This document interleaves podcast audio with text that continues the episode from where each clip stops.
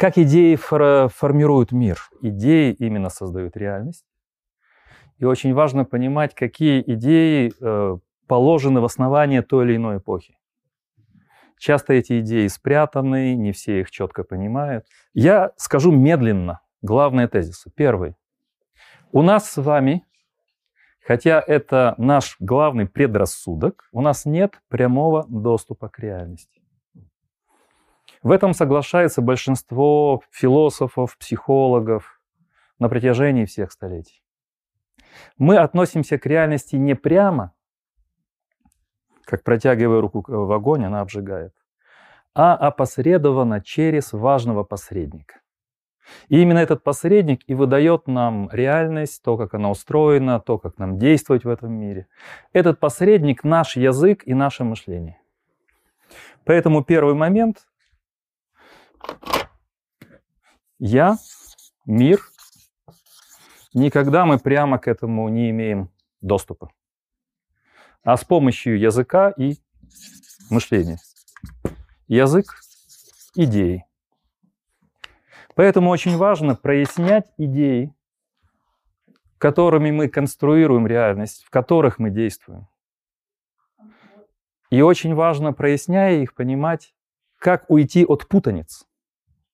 Путаниц смыслов, путаниц значений, Потому что через идеи чаще всего у нас и возникают иллюзии и неправильные решения, через спутанное понимание идей.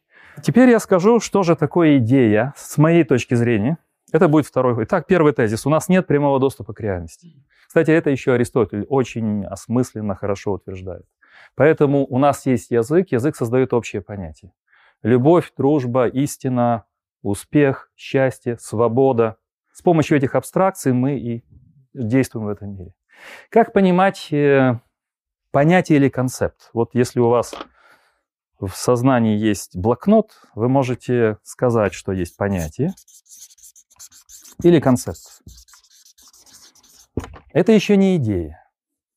Что такое понятие или концепт? Это содержательный блок нашего мышления, строительный блок нашего мышления. С помощью этих блоков мы можем понимать друг друга, мыслить, э, что-либо создавать. Например, стол. Под этот концепт попадают миллиарды столов. И когда я говорю «стакан стоит на столе», я использую два концепта. Или человек, или власть, или что-то еще. Это концепты или понятия. Смысловой блок мышления, то, с помощью чего мы мыслим или определенные абстрактные знаки. А что же такое идея? Это больше, чем концепт. В идее заключена интересная вещь. Идея — это небольшая история. Это несколько концептов, выстроенные между собой. В идее содержится не только содержание какое-то. Стол, стул, человек, бизнес, успех но еще и содержится история обоснования, то, как мы мыслим, как мы обосновываем, как мы действуем с помощью этих идей. Например, идея свободы, идея справедливости, власти — это идеи, потому что в них заключены, что такое власть, как та или иная культура понимает власть, как достигать власть, почему важна власть. Или идея успеха, то же самое. В чем состоит успех, как достигать успеха, какое мерило успеха. Как мы измеряем успех? Это не просто какой-то блок как концепт. Идея — это концепты в движении, связанные между собой, чтобы мы знаем, как это обосновать, как это применить к реальности, как применить к действительности. Все, что мы можем знать о мире и действовать в мире, состоит из концептов. У нас нет других выходов. У нас то, что мы не можем назвать, то нам непонятно. А, но идея — это что-то большее, это какой-то суперконцепт. В идее содержится теория обоснования, теория аргументации, то, как мы действуем с этой идеей в мире и так далее. Я проиллюстрирую, почему, как показать, что у нас нет прямого доступа к реальности. Я приведу два примера. Вот, например, мы с вами идем в картинную галерею. Мы туда заходим вместе, Представьте, что я э, очень квалифицированный гид, галерист, да, вот такой гид, говорящий живой гид вместо вот этого. И я вас подвожу к какой-то суперсовременной там, значит, картине или скульптуре и говорю, дорогие мои, что это? Как вы это чувствуете? Как вы это... Вот расскажите мне. Как вы думаете, что это? И понятно, что вы попадаете сразу в некий ступор. И сразу вот эта спесь, что у нас есть прямой, прямой доступ к реальности, исчезает, потому что у вас мелькает в голове, да это просто кусок глины, извините. Я говорю о том, что не только современное искусство, но искусство вообще сформировано чаще всего около картинным или около скульптурным миром. Как принято толковать, как принято писать э, картины, как принято создавать канон в скульптуре, что об этом говорят специалисты, что об этом говорят искусствоведы, как в этой эпохе ведут себя мастера, как они выражают свои идеи. А обычному человеку кажется, что он один на один с картиной. И он может э, считать, описать то, что он видит. Это ошибка. Между мной и картиной целый мир культуры, интерпретаций, канонов, контекстов, без которых у нас нет прямого доступа. Хотя мы видим картину глазами, непосредственно. Но без обучения, без объяснения мы даже не будем понимать, о чем идет речь. Добавьте к этому произведение музыкальное, например, то, что вы слышите непосредственно то, что вы можете ощущать на вкус. Вы приходите, какой-то мастер, шеф ресторана, ну как? Да готовит вам какое-то прекрасное блюдо, подает такое большое блюдо, а на этом блюде вот такие две штучки какие. Вы начинаете пробовать, ну, ну как? Трудно сказать, что это такое вообще. То есть у вас есть рецептор, у вас есть вкусовое качество, но есть специальные концептуальные связи, концептуализации. Что означает те или иные вкусы? Что хотел сказать мастер? Какие там ингредиенты? Это нужно этому учиться. Потому что обычно у человека, который не развивался в каких-то сферах, достаточно ограниченное поле э, выражений и ощущений. Даже рецепторы мы развиваем, даже вкусовое качество мы развиваем. Мой второй пример из политики. Я его часто привожу. Например, вы живете сверху над Майданом. Видите, что там происходит. Собираются люди. А между ними что-то происходит. Какие-то звуки возникают. И возникает вопрос, а что там на Майдане? Это революция или контрреволюционный переворот. Это бунт. Это восстание во имя свободы, во имя Конституции, во имя справедливости – а, или это эм, какая-то группа людей хочет а, свалить власть и создать хаос. Как вы можете это оценить? Вы видите просто людей, их звуки, их крики, видите какие-то вспышки. А если вы живете в другой стране? А если вы живете, например, в Англии, а происходит что-то на Майдане, и показывается это в телевизионной картинке. Большинство англичан не знает, где Украина. И что-то происходит в нашей стране. Как они могут понять, что происходит? Вот через концепты, через идеи, которые ими столковывают кто? Журналисты, эксперты по Украине. И они там говорят, в Украине произошла революция достоинства. А, сказала себе большая часть англичан, ну отлично. Значит, Украина идет в Европу, значит, все хорошо, значит, это демократическая страна.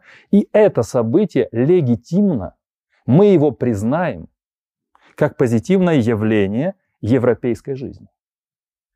А если бы эти английские эксперты, яйцеголовые, сказали бы наоборот, это просто бунт против существующей власти, против Конституции, что сказало бы большинство англичан? Ну, вечно так в Украине. Что-то происходит, и все неправда, хаотично, никак они не смогут, не могут наладить свой путь к порядку, процветанию и так далее.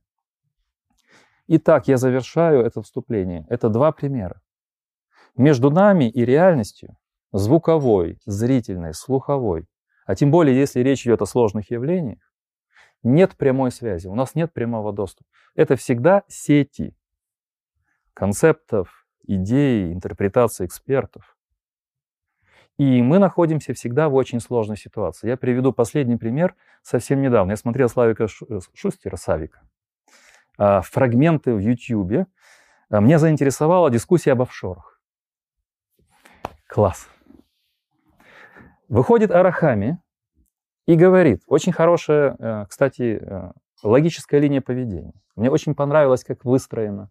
А офшоры это, это нормально. Каждый бизнесмен, который занят каким-то бизнесом, у него должны быть офшоры, у него есть офшоры. Офшоры – это охрана бизнеса это, скажем, дополнительная защита бизнеса.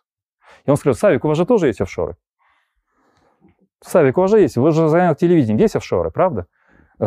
Шустер сразу там что-то стал говорить, что не-не-не, что-то там и так далее. И э, когда сидит зрители, все сидят в масках, смотрят, и человек убедительно говорит, офшоры – это нормальное явление для бизнеса. После него выступает другой человек, забыл, как его фамилия, может, мне подскажете, который говорит, офшоры – это ужас, это уклонение от налогов. Это совершенно непозволительная вещь. И так далее, и продолжает свой дискурс. И опять эти зрители сидят на него, смотрят. Человек э, опытный, он был во власти и так далее, и говорит авторитетно, что это плохо. И вот мы с вами, обычные граждане, не бизнесмены, не философы, мы слышим этих двух джентльменов. Один говорит, это же необходимый элемент бизнеса. Вы что? Давайте не будем врать, давайте все видеть, как оно есть. А другой говорит, нет, это ужасно. Как вести себя обычному гражданину? Вот прямой доступ, речь человека, речь авторитета, даже одного из лидеров партии. После него вышел человек, который был в высших эшелонах власти. Он был, по-моему, его министра или министром в свое время. И вот выходят два лица, которые представляют политику Украины на высшем уровне и говорят противоположные вещи. Офшор это плохо, офшор это хорошо. Как нам быть? Что скажет обычный обыватель? Ну, иди напрямую к этим офшорам и узнавай, что это. Хорошо это или плохо. Вот тебе литература, вот тебе учебники по экономике, вот политика, вот, значит, журналистские расследования. Что скажет гражданин? Это невозможно. Он в этом потеряется. Поэтому концепты, которые предлагали эти политики, и объяснения, они влияют на большинство людей. И насколько убедительно они это сказали, насколько правильную стратегию они избрали, начинает колебаться на чаше весов мнение людей. А обычно обывательское сознание говорит о том, что нам не нужны посредники, интерпретаторы. Я сам могу разобраться. Дайте мне реальность, и я пойму, что это. А я как раз показываю, что нет у обывателя шансов понять, что это такое, без целого созвездия, целой сети интерпретаторов. И пропаганда возникает именно в этих сетях. И пропаганда знает, что мы с вами беспомощны без вот этих посредников без интерпретации, без каких-то концептов, четко определенных и четко выраженных. В данном случае офшор — это пример концепта. Извините, от концепта мы переходим к идее, то есть как действует концепт. Например, добавляются новые элементы в этой системе. Например, были выплаты или не были. Раз. Потом действующий политик или просто бизнесмен. Потому что там еще была одна волна, что при, например, президенте Порошенко, при или там, э, скажем, нынешний президент в 2012 году, когда он еще не был президентом. Начинаются дополнительные нюансы, что еще только усложняет картину. То есть идея — это более мощная, содержательная штука, чем концепт. Концепты — это строительные кирпичики. А та или иная идея, скажем, это бизнес-план. Или это определенный проект построения дома. Дом состоит из кирпичей, там, из стекла, из там, шифера и так далее, условно говоря. А идея тогда будет это план дома. Поскольку все эти элементы должны каким-то образом по плану дома выстраиваться и составлять собой дом. Так работает все наше мышление. А любая сфера, например, искусство, спорт, бизнес, политика, состоит из этих кирпичиков. Парламент, а, депутат, президент, премьер-министр, Голосование — это концепты. А вот политика — это сложная идея. И понятие власти или свободы — это сложная идея. Я со стороны как философ пытаюсь показать, что мы, живя в этом всем, думаем, что это естественно как воздух, но не замечаем какие-то сложные штуки. Выстраивать из концептов те или иные вещи. Потому что нас очень легко утопить в этом всем. Поскольку, как правило, в большинстве э, идей существуют партии борьбы, которые пытаются нам представить идею в том или ином свете. Представить ее так, как им выгодно, как им удобно. И я вот об этом говорю, чтобы учиться из концепта создавать идеи. Вот в этом, в этом был главный посыл. Вот концепт — это строительный блок, материал, кирпичик. А идея — это то, что составляется из этих кирпичиков. Например, идея справедливости. Это уже сложно. Идея справедливости — это не какое-то понятие. Идея справедливости — это как нам организовать власть, бизнес, э, социальную сферу так, чтобы она была более-менее уравновешена со стороны разных групп общества. Богатых, бедных, среднего класса, власть имущих и так далее. Пенсионеров, бюджетников. И идея справедливости в современном мире – это э, самый главный пункт борьбы. Вот мы, когда в небольшой нашей группе, которой Андрей принадлежит, говорили об этом, например, разбирая те или иные вещи. Например, марксизм, для него идея справедливости одна, например. Марксизм говорит о эксплуатации, о скрытых притязаниях на власть и так далее. И поэтому современные левые используют такие слова, как социальная справедливость.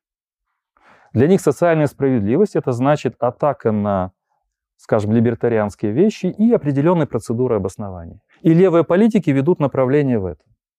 Скажем, либертарианцы не любят говорить о социальной справедливости и считают, что это ложный ход, потому что он уводит совершенно невыгодную для э, либерализма классического схему. И здесь можно говорить, что есть вот э, классовая теория справедливости, есть, скажем, либеральная теория справедливости, есть национальная идея справедливости. И поэтому эта идея, она подвержена постоянно различным дискуссиям. Мы дискутируем о тех или иных самых важных идеях. А, что я еще хотел э, немножко, вот один из моих таких, э, одно из моих намерений, чтобы вы об этом начали больше думать. А, нас приучили, что это понятная вещь. Вот когда вы слышите справедливость, на, на минутку закройте глаза и подумайте, а что сразу возникает? Вот это хороший тест на то, что в вас вложили. Книги, программы, разговоры. Ваш контекст, ваша социальная среда. Что в вас вложила ваша социальная среда? Вот когда идея справедливости, это что?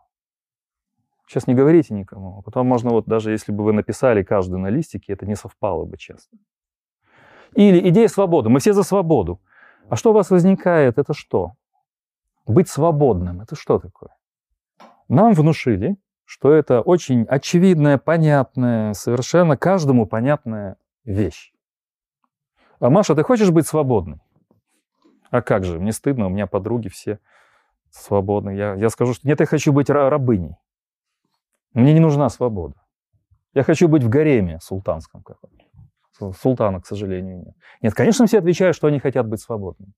Но дело в том, что свобода в нашем понимании никогда не существовала. Мир сегодня дает абстрактную, совершенно неопределенное понятие свободы. И до, наших, до нашей эпохи свобода всегда была в каком-то контексте. Вот посмотрите, что такое свобода в Афинском полисе какого-то Перикла или Платона? Это свободные граждане города, которые отличаются от других граждан определенными чертами, четкими. Не просто не быть рабом чьим-то, не просто делать, что ты хочешь, но еще иметь право выбирать власть и самому быть властью. Вот это свободно. И поэтому в каком-то афинском полисе Аристотель еще недостаточно свободен, потому что он не гражданин полиса. Хотя у него нет господ, он сам учит, кого хочет, и там уважаемый человек. А если мы пойдем в позднее Средневековье, в эпоху модерна, что там свобода?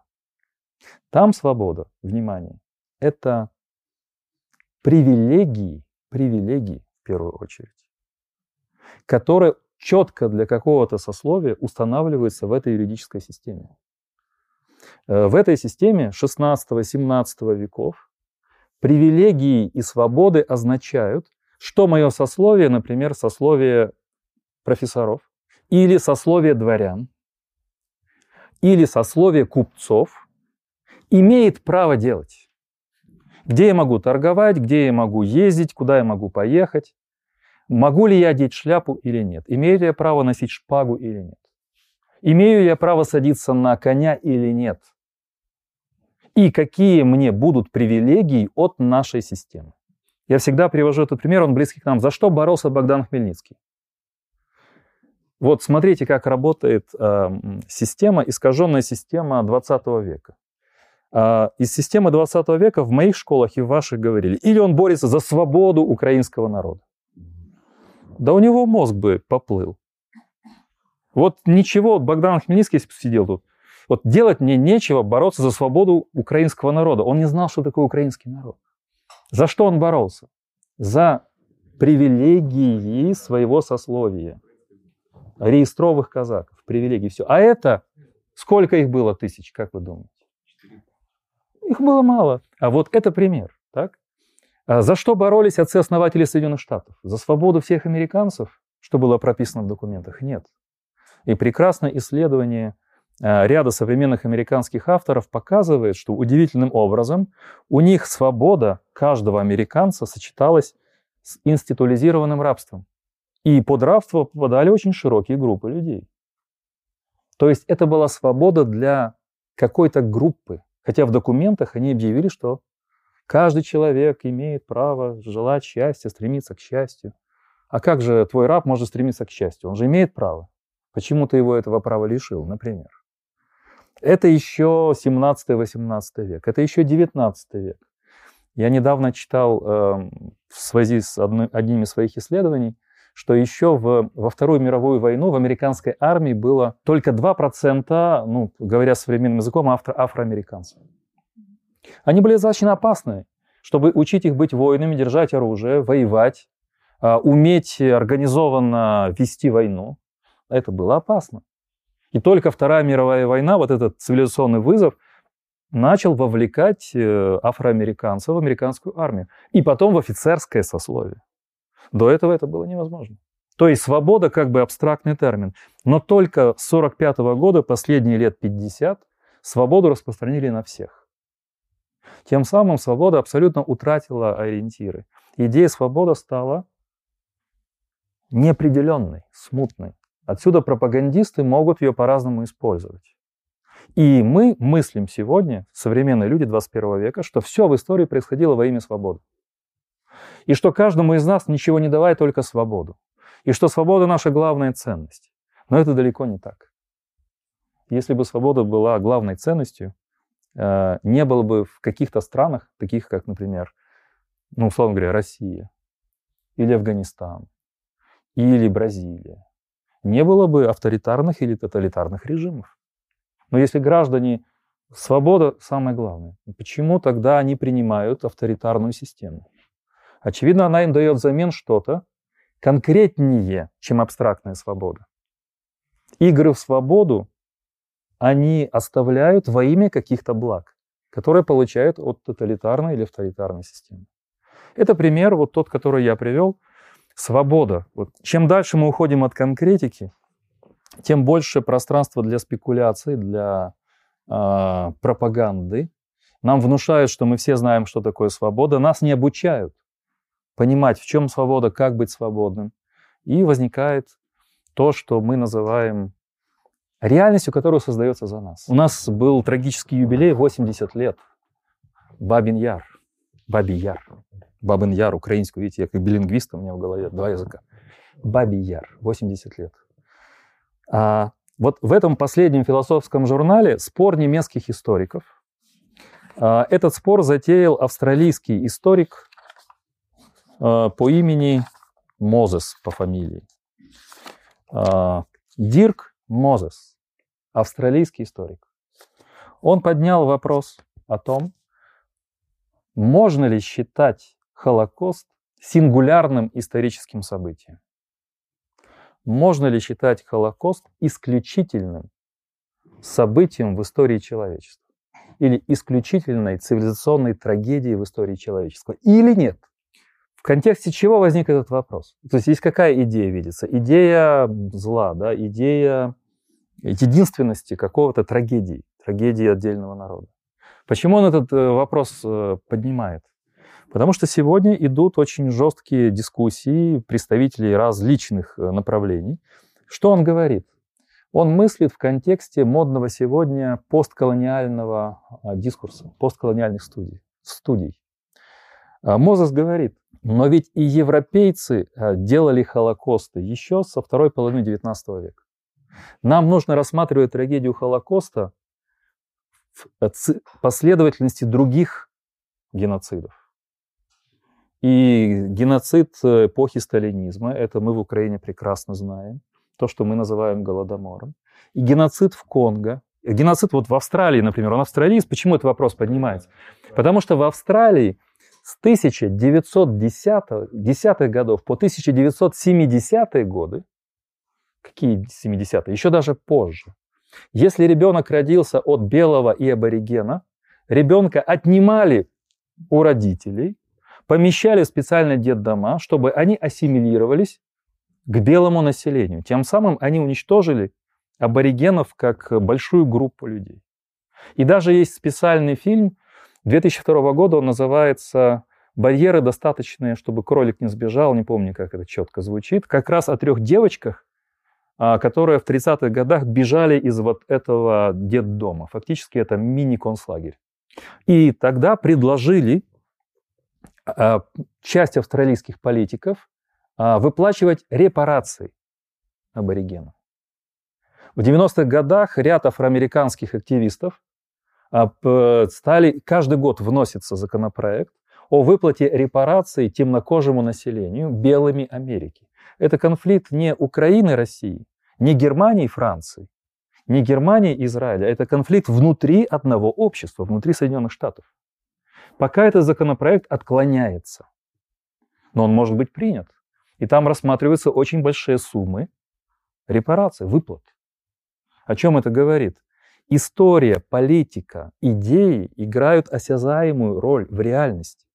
Мы не просто мыслим об идентичности, мы не просто предлагаем интерпретацию истории, но эта интерпретация юридически оформляется как геноцид и, оформленная юридически, требует финансовых выплат пострадавшим группам людей. Видите, история, культура, право, политика, экономика. А кто будет выплачивать эти большие финансовые потоки? Те же граждане Соединенных Штатов. И поэтому пока большинство, где-то 60% голосует против. Получается, что одни граждане выплачивают другим гражданам и так далее и тому подобное. Это все идеи, о которых сегодня спорят. Вот Австралия, вот. И немецкие политики разделились. А, как тут пишет один из Хабермас, это очень известный немецкий историк, патриарх немецкой философии, а, это сложная проблема, потому что на идее Холокоста сформировалась прозападная, пролиберальная самоидентичность Гер- Германии после 1945 года. Если мы разрушаем этот принцип самоидентичности и начинаем говорить о последовательности Холокостов, есть риск того, что немцы отчасти снимают с себя ответственность за какие-то события. Не то, что они говорят, что мы невиновны, а просто они говорят, ну, история сложна, и это не единственный страшный случай в истории. А вот британцы это сделали, а вот американцы, а вот австралийцы. И тогда другая идентичность. И немецкие историки поделились на, два, на две группы. Одна говорит, нам нужно уйти от идеи сингулярного Холокоста. Мы вступаем в большой мир, где не только речь идет о немецкой идентичности, а о мировой идентичности. Мы должны включаться в новый мир, давать новый ответ. Часть говорит нет. Как эта идея, например, идея Холокоста воспринималась э, Советским Союзом, Соединенными Штатами и Израилем в 40-х, 50-х годах. Вот сейчас мы говорим, это преступление, это против человечества, это трагедия цивилизации. Но посмотрите, в Соединенных Штатах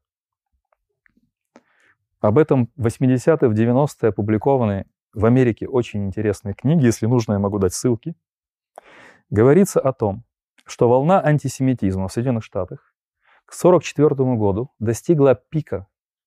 В этих американских книгах говорится об опросе населения, э, о том, что э, разрушают, э, скажем, грабят еврейские магазины, оскверняют еврейские кладбища в крупных городах, Нью-Йорк, Чикаго, избивают детей еврейских в школе, в Америке, в крупных городах.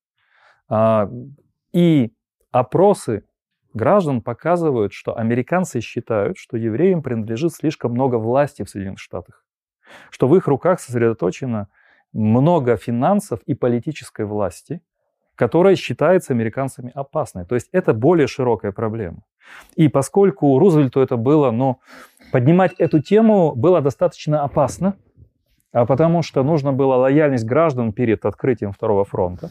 И эта проблема существовала вплоть до э, начала 50-х годов. И об этом пишут книги. И Центр по исследованию Холокоста, американский центр, имени вот этого историка главного, о котором я говорю, написал «Америка и Холокост». Об этом пишет.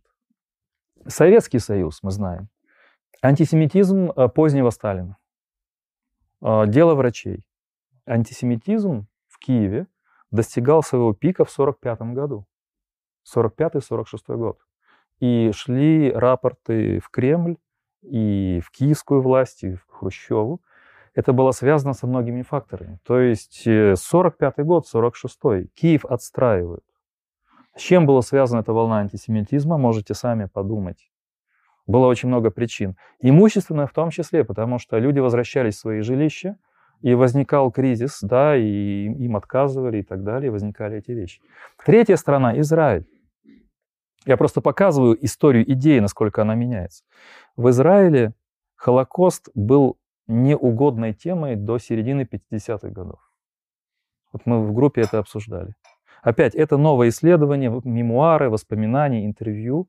Почему? Потому что уцелевшие от Холокоста приезжали в Израиль и говорили о том, что нам стыдно было об этом говорить. Это не принято было говорить об этом вслух. Потому что люди, которые э, жили в Израиле, они говорили, как вы дали себя убить как э, слабым, безвольным людям. Мы здесь живем, мы активны, мы защищаем свою свободу здесь, в Израиле, с оружием в руках. Мы строим государство, мы активные люди. А как вы в Европе позволили себя убить? И вот в этом общем настроении разговоры о Холокосте были не приняты в израильском обществе, потому что это разрушало волевую активную идентичность израильтян того времени.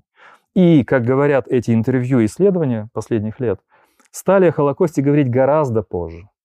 К концу 50-х, началу 60-х годов это уже стало той темой, которая она существует до сих пор. Вот вам пример. Идея, и как, если мы смотрим, как она жила, эта идея развивалась и взаимодействовала, она отличается от той идеи, которую мы принято сегодня воспринимаем как должное. Да? Вот видите пример.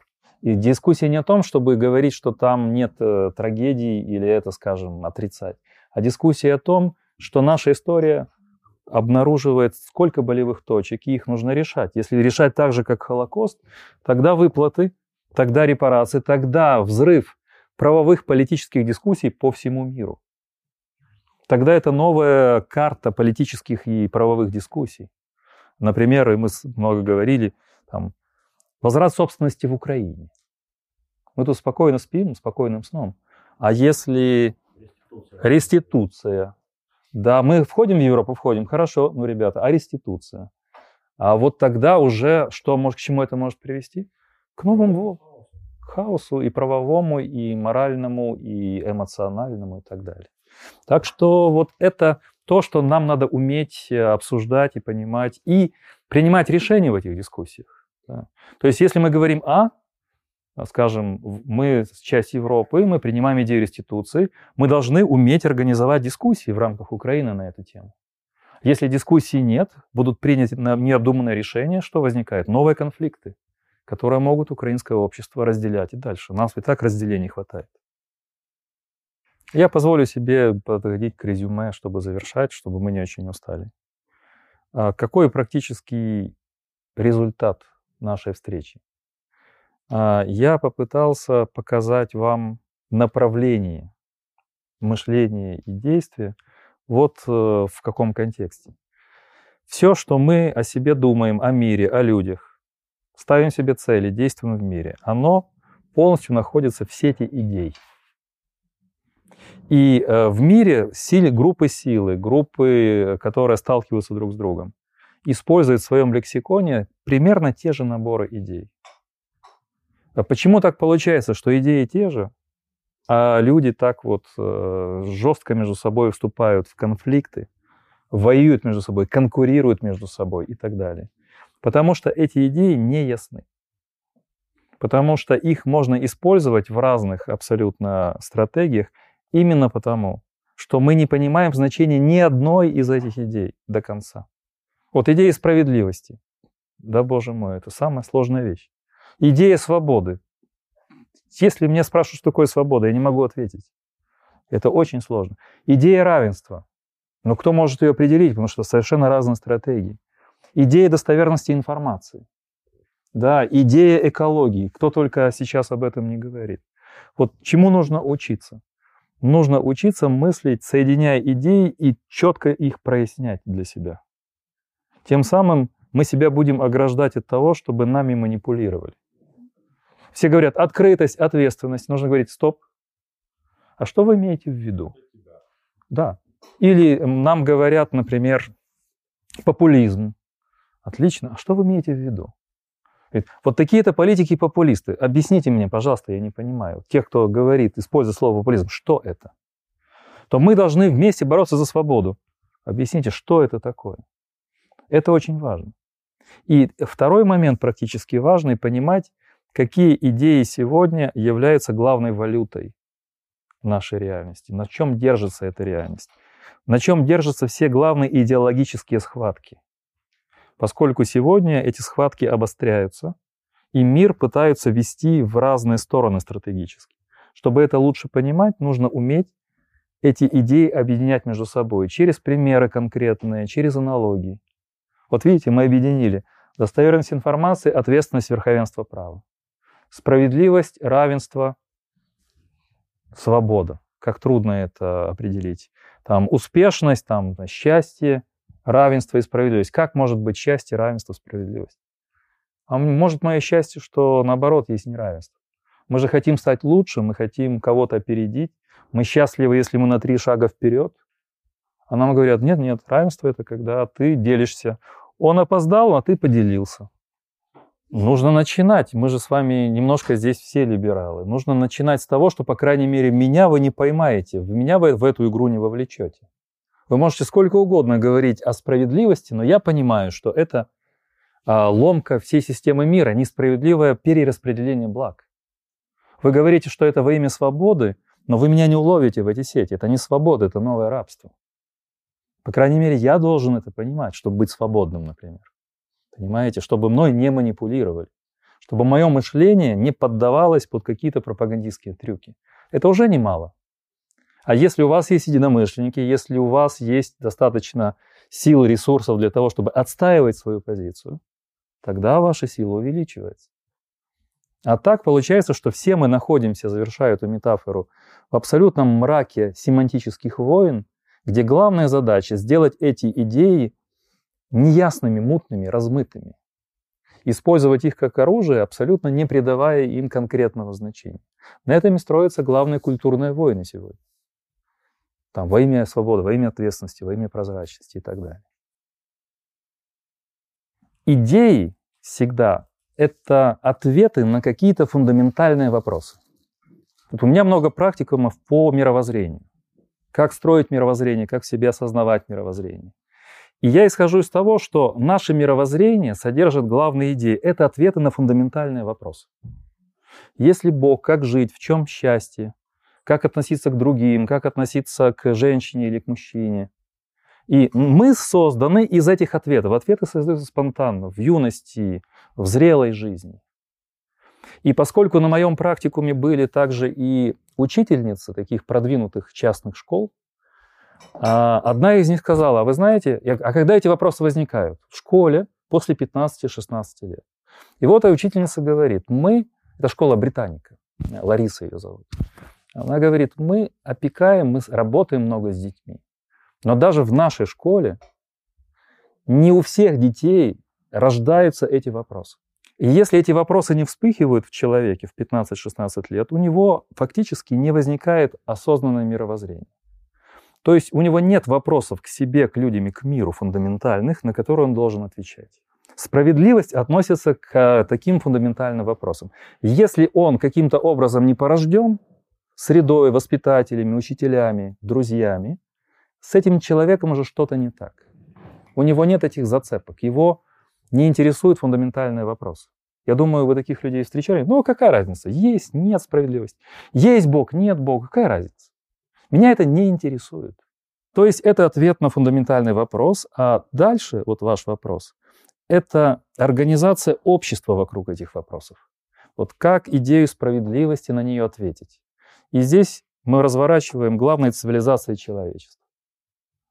И каждая из них строилась от элит до нижних слоев общества вокруг этих вопросов. Что есть справедливость? Например, Стелла Хамурапи. Справедливость — это раз, два, три. Полисный греческий мир или римский. Справедливость — это раз, два, три. Кто отвечает? Судьи, священники, сенаторы, члены сената, нобели. Народ Рима. Пожалуйста. Наши поэты и философы. Средневековье. Что такое справедливость? Там божественно или ислам, или христианство. Справедливость. Вот Бог, вот э, король-император, вот священники, кардиналы, папы, вот наши схоласты в университетах. Они ответственны за стратегии ответа на эти вопросы. И мы строим общество, пытаясь воплотить справедливость. Приходит новое время, третье сословие приходит к власти, возникает буржуазия, так называемая, возникают бизнесмены в большой слой, возникают э, разные структуры, новые структуры общества, и снова возникает другой ответ на эти вопросы. Большевики приходят к власти в 17 году, строится система советская, другой ответ на этот вопрос. Кто там отвечает? Снова политики, философы, партийные идеологи и так далее.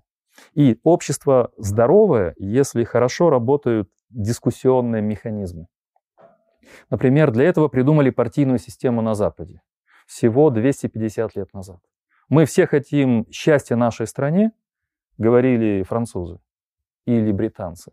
Но у нас различные стратегии реализации этого. Так давайте образуем партии, начнем соревноваться и выберем место, где мы можем соревноваться по этим вопросам. Парламент. И еще будем читать разных Юмов, э, Дэвидов, разных Джонов Локов и разных Адама Смитов, чтобы лучше понимать суть проблемы. Это может быть парламент, это может быть университет, это может быть Радхаус какой-то, муниципальное здание, где тоже об этом говорят. Краткий ответ на ваш вопрос. Культура, уровень общества состоит в том, насколько высок уровень ответов на эти вопросы. И развитое общество дает развитые системы вот этих элит, определенные институции, где эти вопросы не просто обсуждаются, а воплощаются в реальность, чтобы приблизиться к большей справедливости, чтобы гражданам обеспечить большую свободу, а чтобы позволить людям достигать успеха в тех или иных сферах жизни. Или наоборот, удерживать власть, создавать какие-то тоталитарные системы ради опять идеи справедливости, чтобы распределять благо. Вот мы говорили о Китае в прошлый раз в группе, а когда, например, на съезде августовском идет э, куда тренд? На то, чтобы строить более справедливое общество. А что значит более справедливое сейчас там? Это значит справедливо распределять благо между гражданами. Тогда возникает ваш вопрос, а кто решает, как справедливо разделять благо между гражданами? Вот кто решает в Китае? Коммунистическая, Коммунистическая партия. Все, ответили на вопрос, круг замкнулся. Вот все, раз, вопрос поставили, раз, два, три, четыре, и нашли, кто же этим занимается. Конечно, им помогают эксперты, там различные там, китайские философы, китайские политики, коммунисты же. Да, и у нас тогда есть вот эта стратегия. Есть целое направление в разных эпохах, который отвечает на вопрос так. Чувства у нас настолько неопределенны, насколько размытые, что нужно их контролировать интеллектом, разумом. Например, стойки, Кант, другие системы, христианская система. Чувственность нам хочет, чтобы мы тут любили, любили каждый раз нового партнера, чтобы мы наслаждались больше-больше, чтобы мы и так далее. Э, а нам говорит эта система, будь дисциплинированным во имя чего-то божественного или во имя разума сохраняет. Другие говорят, например, английский и британский сентиментализм 17-18 века.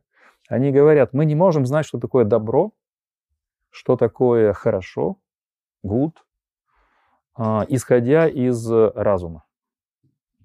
Мы это должны ощущать. Я чувствую, что это плохо, говорят британцы. И потом Джордж Мур в 20 веке в начале тоже это говорил. Откуда ты знаешь, что это хорошо или плохо? Спрашивают Рассела и Джорджа Мура. Я вижу, что это плохо. Я это чувствую. Видите, возникают опять разные стратегии. Тогда у нас будет идея блага, это идея, а две стратегии — это попытка ответить на вопрос, в чем наше благо, что такое благо. Одни говорят, я это чувствую, я вижу, что это плохо. А другие говорят, мы уже видим по-разному. Как мы построим общество на разных видениях? А что нас объединяет? Разум, где мы можем обосновывать, доказывать, спорить, В конце концов, сводя это к единому фокусу. Точно так же представьте, вы на корпоративном каком-то, не знаю, заседании, и сидит 12 человек или 20. Что будем делать? И вы получаете 15 разных ответов. И спрашиваете, почему? И каждый говорит, я так чувствую. Вот я вижу, что вот здесь, вот здесь мы можем прорваться, вот здесь вот это я чувствую. И все чувствуют по-разному. Как можно эти чувства скоординировать? Ну, через обсуждение, через аргументы, через какие-то доводы. Вот вам стратегия этого пути.